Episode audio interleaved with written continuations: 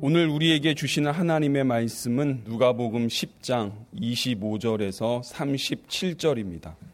어떤 율법 교사가 일어나 예수를 시험하여 이르되 선생님 내가 무엇을 하여야 영생을 얻으리이까 예수께서 이르시되 율법에 무엇이라 기록되었으며 내가 어떻게 읽느냐 대답하여 이르되 내 마음을 다하며 목숨을 다하며 힘을 다하며 뜻을 다하여 주 너의 하나님을 사랑하고 또한 내 이웃을 내 자신같이 사랑하라 하였나이다. 예수께서 이르시되 내 대답이 옳도다. 이를 행하라. 그러면 살리라 하시니 그 사람이 자기를 옳게 보이려고 예수께 여짜오되 그러면 내 이웃이 누구니이까 예수께서 대답하여 이르시되 어떤 사람이 예루살렘에서 여리고로 내려가다가 강도를 만남에 강도들이 그 옷을 벗기고 때려 거의 죽은 것을 버리고 갔더라.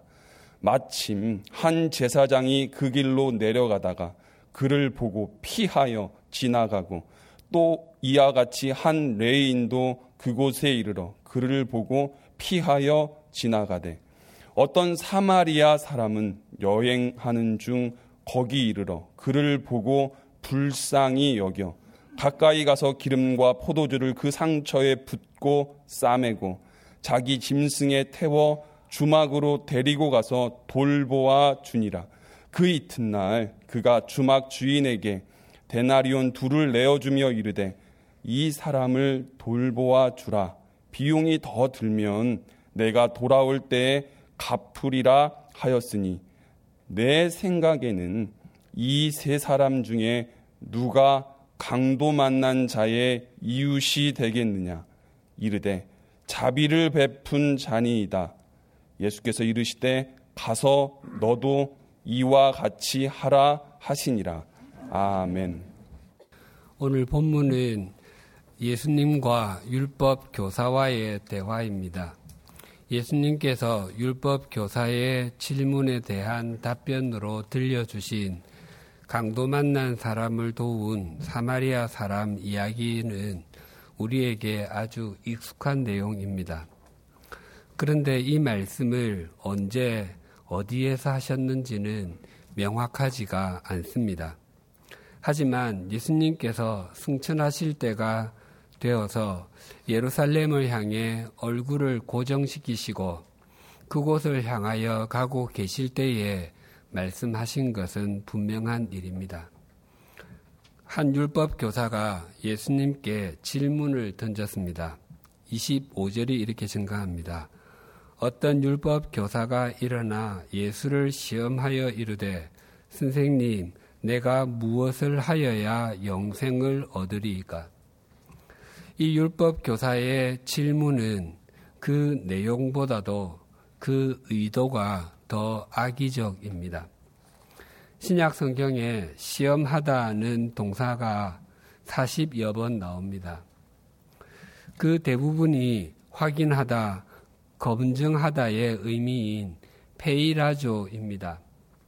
그런데 율법 교사가 사용한 단어 에크페이라조는 단 네 번만 나옵니다. 예수님께서 공생애를 시작하실 때에 사탄이 예수님께 당신이 만약 하나님의 아들이거든 성전 꼭대기에서 뛰어내려 보라고 했습니다. 그때 예수님께서 주 너의 하나님을 시험하지 말라고 마태복음 4장과 누가복음 4장에서 말씀하셨습니다. 그리고 고린도전서 10장에서 사도 바울은 이스라엘 자손들의 출애굽과 광야 생활에 대해서 말하며 그들 가운데 어떤 사람들이 주를 시험하다가 뱀에게 멸망당하였다고 말하였습니다. 이 세 곳에 시험하다는 말씀도 오늘 본문에서처럼 예수님 또는 하나님에 대하여 악의적인 자세를 갖는 것, 것을 의미합니다. 그래서 율법 교사가 예수님께 질문으로 시험했다는 것은 내가 생각하는 것이 옳고 당신이 생각하는 것이 틀렸다는 것을 증명하겠습니다라고 말하는 것과도 같습니다. 그러나 율법 교사는 영원한 생명을 얻는 것에 대해서 오해를 갖고 있었습니다. 그는 영원한 생명이 율법을 지키거나 선한 행위를 함으로써 얻는 것이라고 생각하였습니다. 그래서 이 율법 교사가 예수님께 던진 질문을 좀 더 정확하게 번역하면 선생님, 내가 영원한 생명을 상속받기 위해서 무엇을 행해야 하겠습니까? 입니다. 무슨 일을 행하는 것과 상속을 받는 것은 전혀 연결이 되지 않는 말입니다. 만약 제가 아프리카나 아시아에서 가장 가난한 나라로 가서 그곳에 있는 사람들을 위해서 한평생 헌신한다면 올해 2018년 세계 부자 순위 1위인 아마존의 창업자 제프 베조스나 2위인 마이크로소프트사의 창업자 빌 게이츠의 재산을 상속받을 수 있겠습니까? 제프 베조스 씨나 빌 게이츠 씨가 국제기구나 구호단체, 재난 지역에 막대한 금액을 기부할 수는 있을 것입니다. 그러나 제가 아무리 선한 삶을, 삶을 산들 저에게 상속하지는 않을 것입니다. 만약 상속을 한다면 그들의 자녀들이 형편없는 삶을 살고 있다 하더라도 그들의 자녀들에게 일부라도 할 것입니다.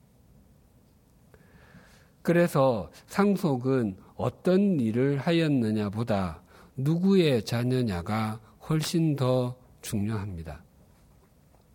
하나님의 나라는 하나님께서 다스리시는 곳이고 영원한 생명은 하나님께 속해 있습니다. 하나님의 나라에 들어가는 사람은 선한 일을 한 사람이 아니라 하나님의 자녀들이 들어갑니다. 또 영원한 생명도 선한 사람에게 주어지는 것이 아니라 하나님의 자녀에게 주어집니다. 그러나 이 율법 교사는 영원한 생명을 얻는 것이 선한 행위로 말미암는다고 오해를 하고 있었습니다. 예수님께서는 이 율법 교사의 생각에 가타부타 하지 않으시고 되물으심으로 답변을 대신하셨습니다. 26절이 이렇게 증거합니다. 예수께서 이르시되 율법에 무엇이라 기록되었으며 내가 어떻게 읽느냐? 율법 교사의 질문에 예수님께서 율법으로 답하시는 것은 예수님께서 율법을 부인하시는 분이 아니라는 것을 밝히는 것입니다. 율법 교사, 교사는 그때까지 예수님의 말씀이나 행동을 보고서 예수님은 율법을 폄훼하거나 율법을 무시하는 분이라 생각했지만 실상은 예수님은 율법을 존중하시는 분이심을 보여주고 있는 것입니다. 유대인들에게는 지켜야 할 율법이 613가지 있었습니다. 그 율법들은 모세 오경에서 뽑은 것들이었는데 창세기에서 3가지, 출애굽기에서 111가지, 레위기에서 247가지, 민수기에서 52가지, 그리고 신명기에서 200가지 등 총 613가지였습니다. 그것들 중에서 무엇을 하라는 긍정 명령이 248가지였고 무엇을 하지 말라는 부정 명령이 365가지였습니다. 그리고 그것들 중에는 세부적인 시행 세칙들이 있는 조항들이 있었기 때문에 이를테면 안식일에는 일을 하지 말라고 했는데 그렇다면 일이란 무엇인가에 대한 규정 등입니다. 그래서 실제로 지켜야 할 율법의 숫자는 훨씬 더 많았습니다. 예수님께서 율법 교사에게 율법에 기록된 것이 무엇이며 그것을 어떻게 읽는지를 물으셨던 이유는 그렇게 많은 율법 가운데서 핵심이 되는 것을 찾기 어렵기 때문에 못 찾을 것을 예상, 예상하셨기 때문이거나 핵심이 되는 율법을 찾지 못해서 당황하는 그의, 그의 모습을 보기 위함이 아니었습니다. 예수님께서 네가 어떻게 읽느냐고 말씀하신 것은 이 율법 교사가 매 예배 때마다 읽어서 외우고 있는 말씀인 신명기 6장 4절 5절에 나오는 말씀을 물으셨던 것으로 여겨집니다. 그래서 율법 교사는 율법의 핵심이 되는 말씀을 정확하게 말했습니다. 27절이 이렇게 증가합니다. 대답하여 이르되 내 마음을 다하며 목숨을 다하며 힘을 다하며 뜻을 다하여 주 너의 하나님을 사랑하고 또한 내 이웃을 내 자신같이 사랑하라 하였나이다. 율법 교사는 신명기 6장 5절의 말씀과 레위기 19장 18절의 말씀으로 답변했습니다. 이 말씀을 좀 확대하면 10계명이 될 것입니다. 하나님을 사랑하라는 말씀은 제1계명에서 제4계명, 이웃을 사랑하라는 말씀은 제 5계명에서 제 10계명이 될 것입니다. 그것을 좀 더 확대하면은 모세 오경, 창세기, 출애굽기, 레위기, 민수기, 신명기가 될 것이고 그것을 더 훨씬 확대하면은 성경 전체 66권이 될 것입니다. 그래서 이 율법 교사의 이 대답은 성경 전체의 핵심과도 같습니다. 마음을 다하고 목숨을 다하고 힘을 다하고 뜻을 다한다는 것은 신앙의 부지런함이나 열정을 넘어서서 신앙의 자세나 마음가짐을 뜻합니다. 그래서 우리의 신앙생활에서 열심보다도 훨씬 더 중요한 것은 전심입니다. 열심이 외적이고 자기 중심적인 것이라면 전심은 내적이고 하나님 중심적입니다. 하나님은 우리의 활동뿐만 아니라 우리의 중심을 보시는 분이시기 때문입니다. 마음을 다하다 해서 마음은 우리 중심에 있는 지, 정, 이를 뜻합니다. 하나님을 사랑할 때는 우리 속에 있는 지식, 감정, 의지를 다 총동원해야 함을 의미합니다. 목숨을 다하다 해서 목숨은 우리의 겉 사람의 생명과 속 사람의 생명을 모두 포함하는 말입니다. 하나님을 사랑할 때에 목숨을 다한다는 것은 하나님께 자신의 전부를 던지는 것, 하나님을 삶의 목적으로 삼는 것을 의미합니다. 그리고 힘을 다하다 해서 힘은 헬라어로 이스키스라고 하는데 이것은 외적으로 보이는 체력이나 권력, 재력 등을 의미하는 단어가 아니라 내적이고도 본질적인 힘을 뜻하는 단어입니다. 또한 이 단어는 여인이 잉태하는 능력을 표현할 때에 쓰이기도 했습니다.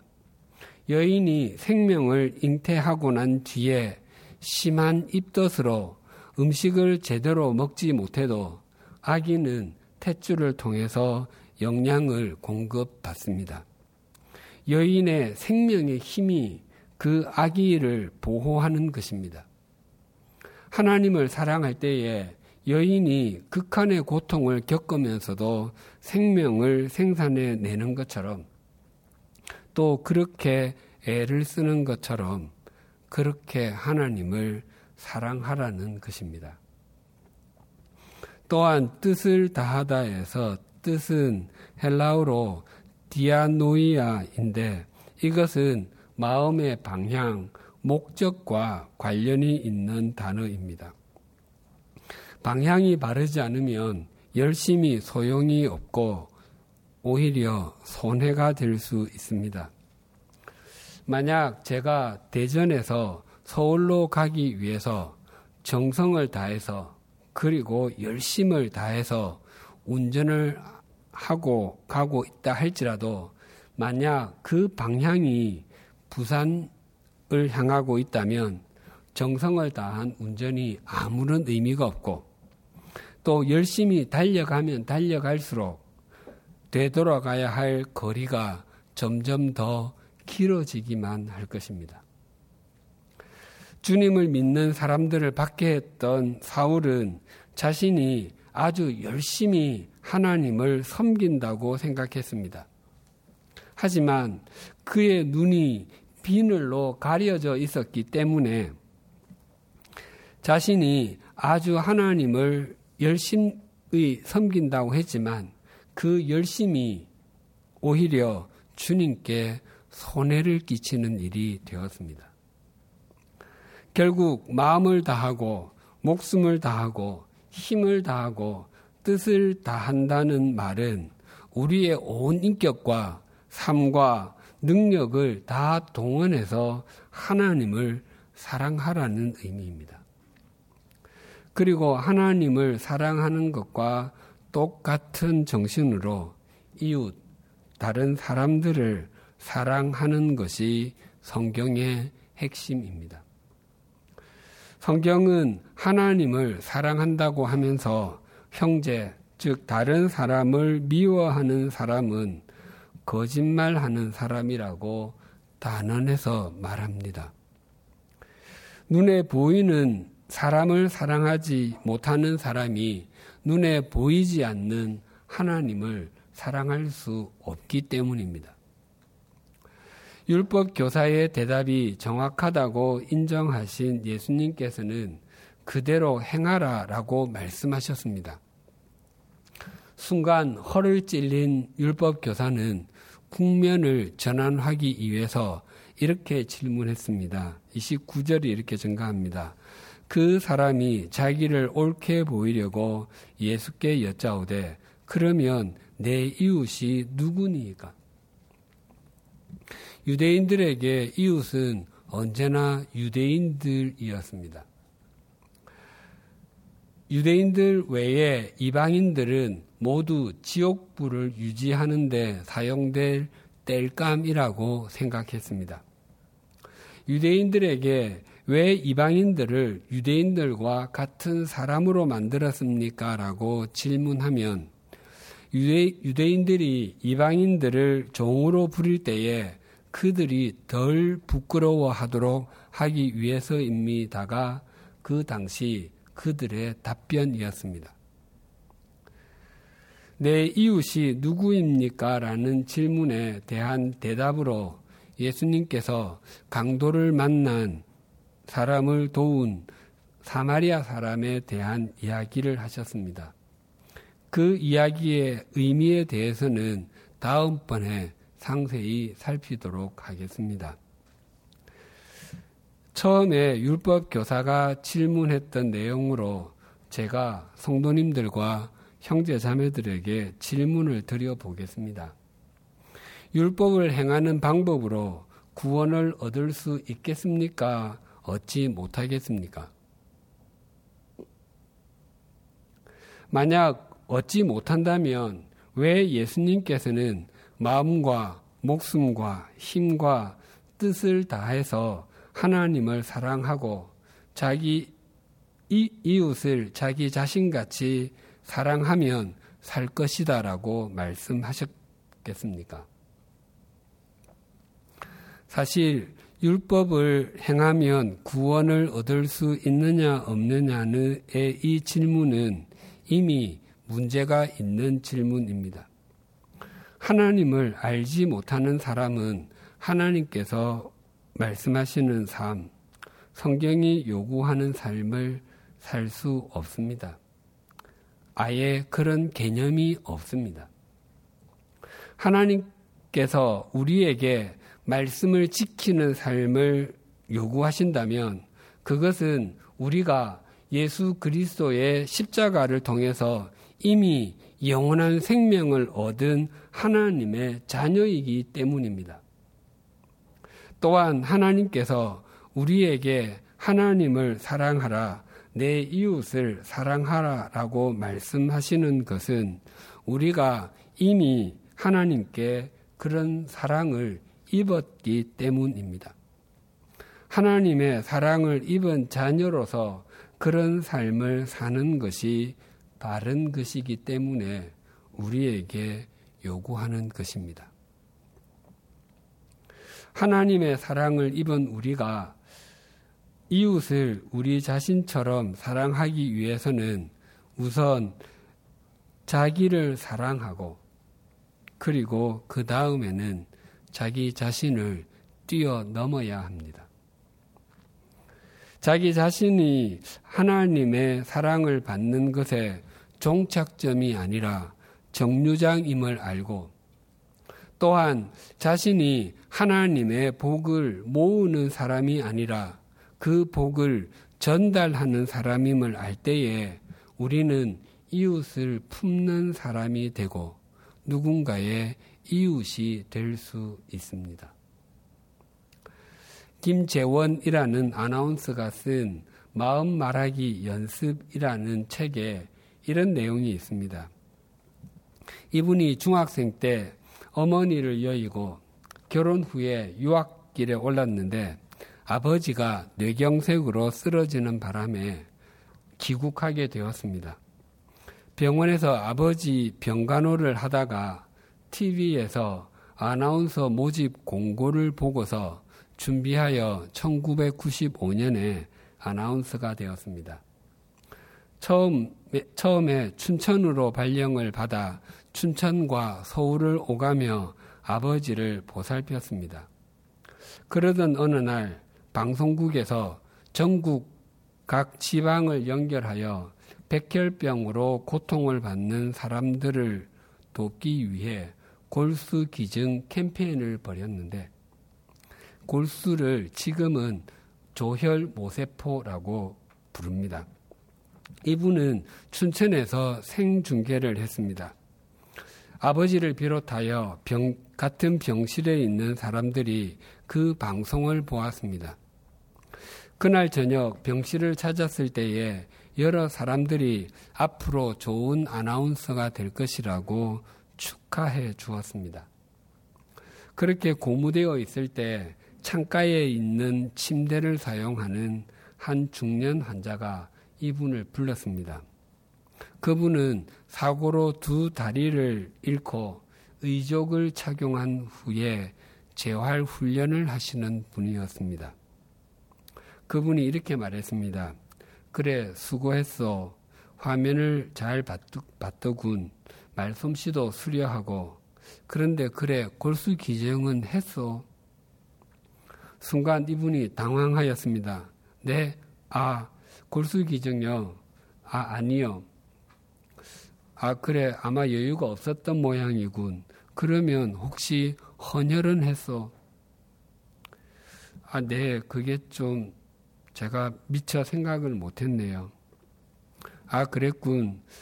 난 그냥 하도 골수 기증하라고 말을 잘하기에 당연히 했거니 싶어 물어본 거지 신경 쓰지 마시오. 순간 머리에 망치를 맞은 것처럼 충격을 받았다고 했습니다. 그래도 입사 몇 년, 입사 몇 개월 만에 그런 경험을 한 것이 감사해서 그 후로는 1년에 몇 차례씩 헌혈을 하고 어려운 이웃을 돕는 방송을 할 때는 단돈 만 원이라도 모금함에 넣게 되었다고 합니다. 김재원 아나운서에게는 다리를 잃고 의족으로 재활 훈련을 하던 환자분이 자기를 넘게 해준 통로가 되었던 것입니다. 그 책을 읽고 저 역시 찔림을 받고 헌혈의 집을 찾아서 헌혈을 하려고 했습니다. 그러나 저는 그냥 발길을 돌려야 했습니다. 헌혈 전에 헌혈에 관한 안내문을 찬찬히 읽다가 국내외에 헌혈 금지 지역이 있다는 사실을 알게 되었습니다. 그 중에 과거 유럽에 광우병이 발생했던 국가에서 1980년 이후로 지금까지 5년 이상 거주한 사람은 헌혈이 불가하다는 내용을 읽었습니다. 그 유럽 국가 가운데 스위스도 1995년에 광우병이 있었습니다. 제가 스위스 제네바에서 6년을 살았기 때문에 헌혈이 불가했습니다. 그 금지 지역이 해제되지 않는 한 저는 헌혈을 할 수 없습니다.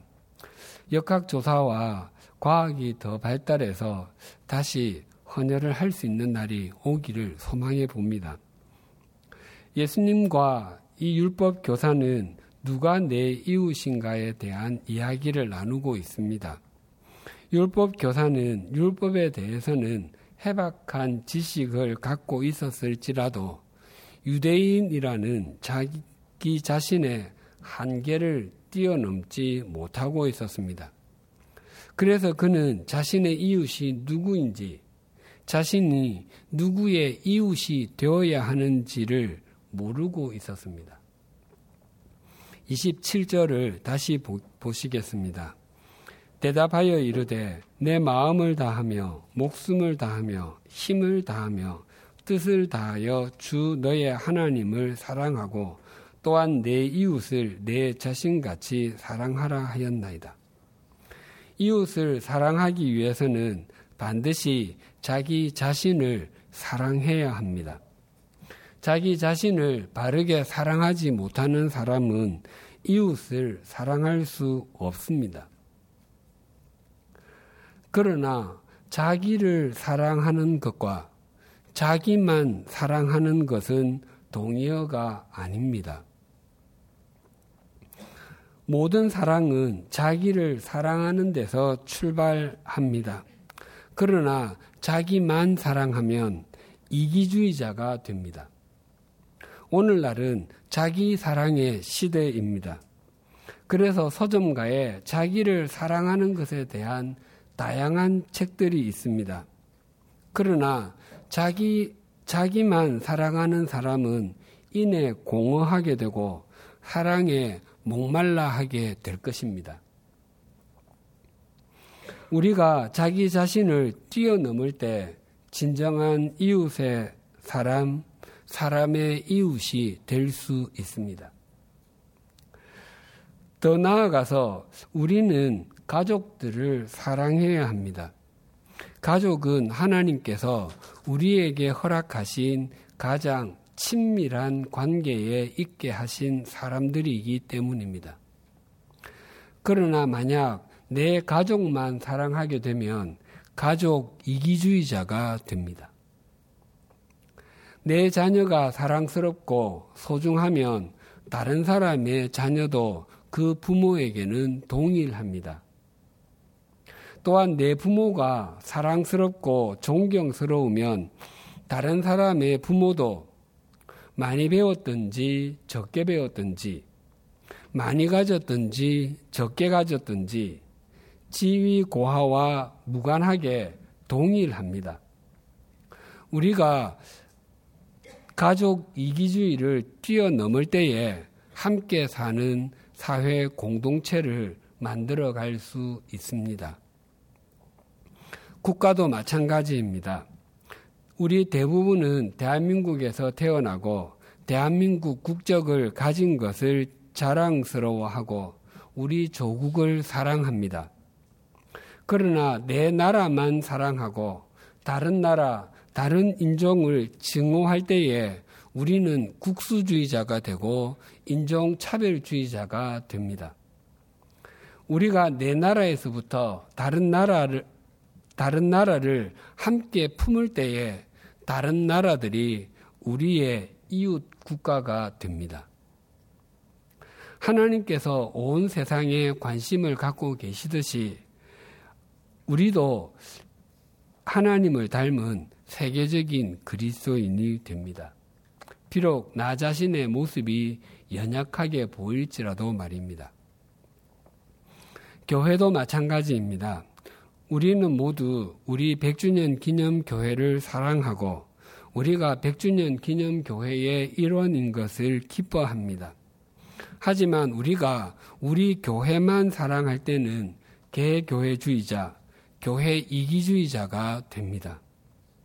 우리가 우리 교회를 넘어서 대한민국의 교회를 함께 사랑할 때에 우리 교회는 교회의 머리가 되시는 주님의 지체가 되고 대한민국 교회의 이웃이 될 수 있습니다.